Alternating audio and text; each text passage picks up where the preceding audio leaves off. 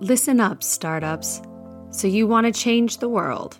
With thousands of new startups hitting the scene each year, looking to drive innovation and economic growth across the globe, you're certainly not alone, although it can feel that way. But what if it didn't have to?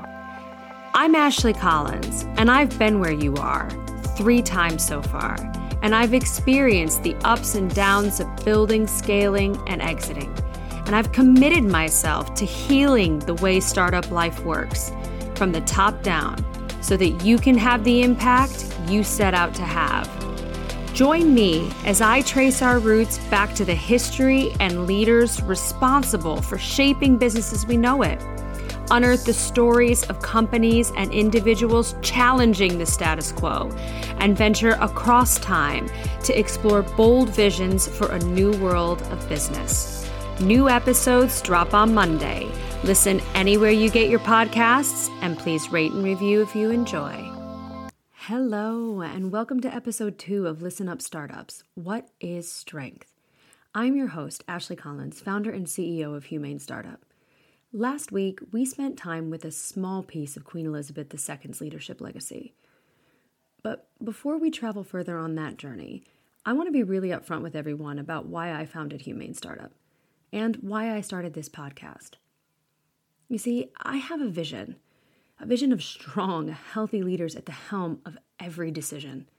Leaders who have done the deep personal work that allows them to park their egos and make decisions for the greatest good of humanity. Leaders who are courageous enough to cooperate, who refuse to see anyone or anything as an enemy, but rather an extension of themselves that they cannot harm leaders who demand little and offer surplus, leaders who are immune to evil, strong leaders who understand that you can have wealth, power, and influence and still act only in alignment with your own true nature and in service of others. While the theory is so incredibly simple, the presence of individuals who possess this kind of strength is really underwhelming. I would suggest that it's because humans aren't trained to be strong like this in mass. But it is a movement of leaders with this kind of strength that society needs if we are going to transform our way of life and move into a new era of global peace and prosperity. If we're going to complete the collective shift from surviving to thriving and overcome the challenges that to many of us seem insurmountable right now.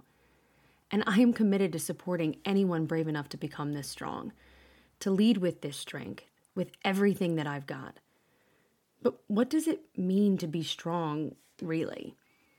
If you run a quick Google search, you will get hit with a list of textbook definitions.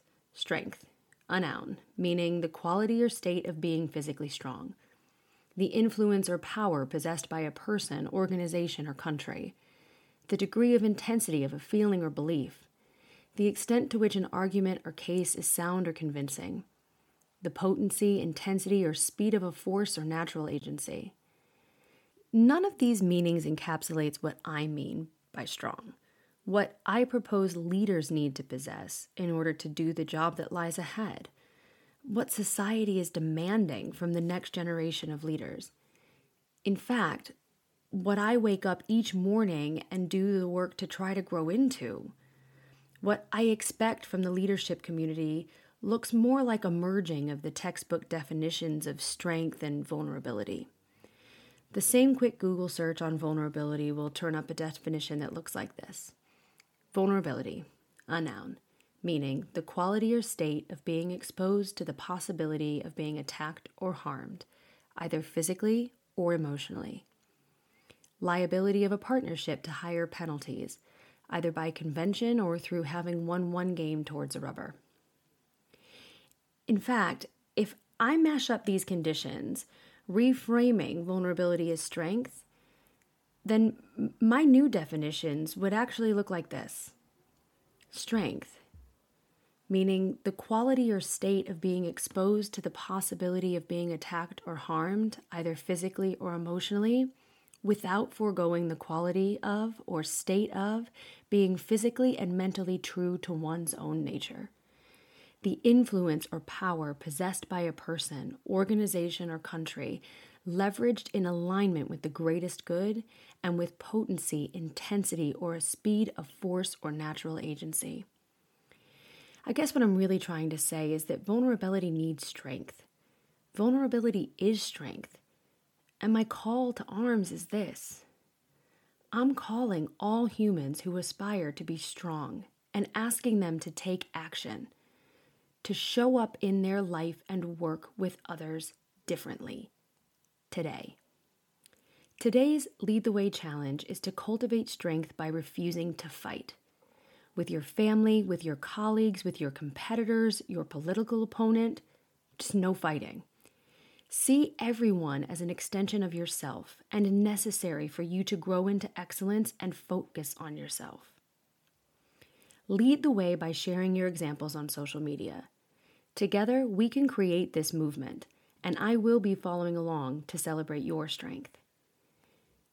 Join us next week, where we will jump back into the leadership legacy of Queen Elizabeth II by examining her role in the Commonwealth. In the meantime, I invite you to like, subscribe, comment, and share if you're enjoying the show so far. See you all soon.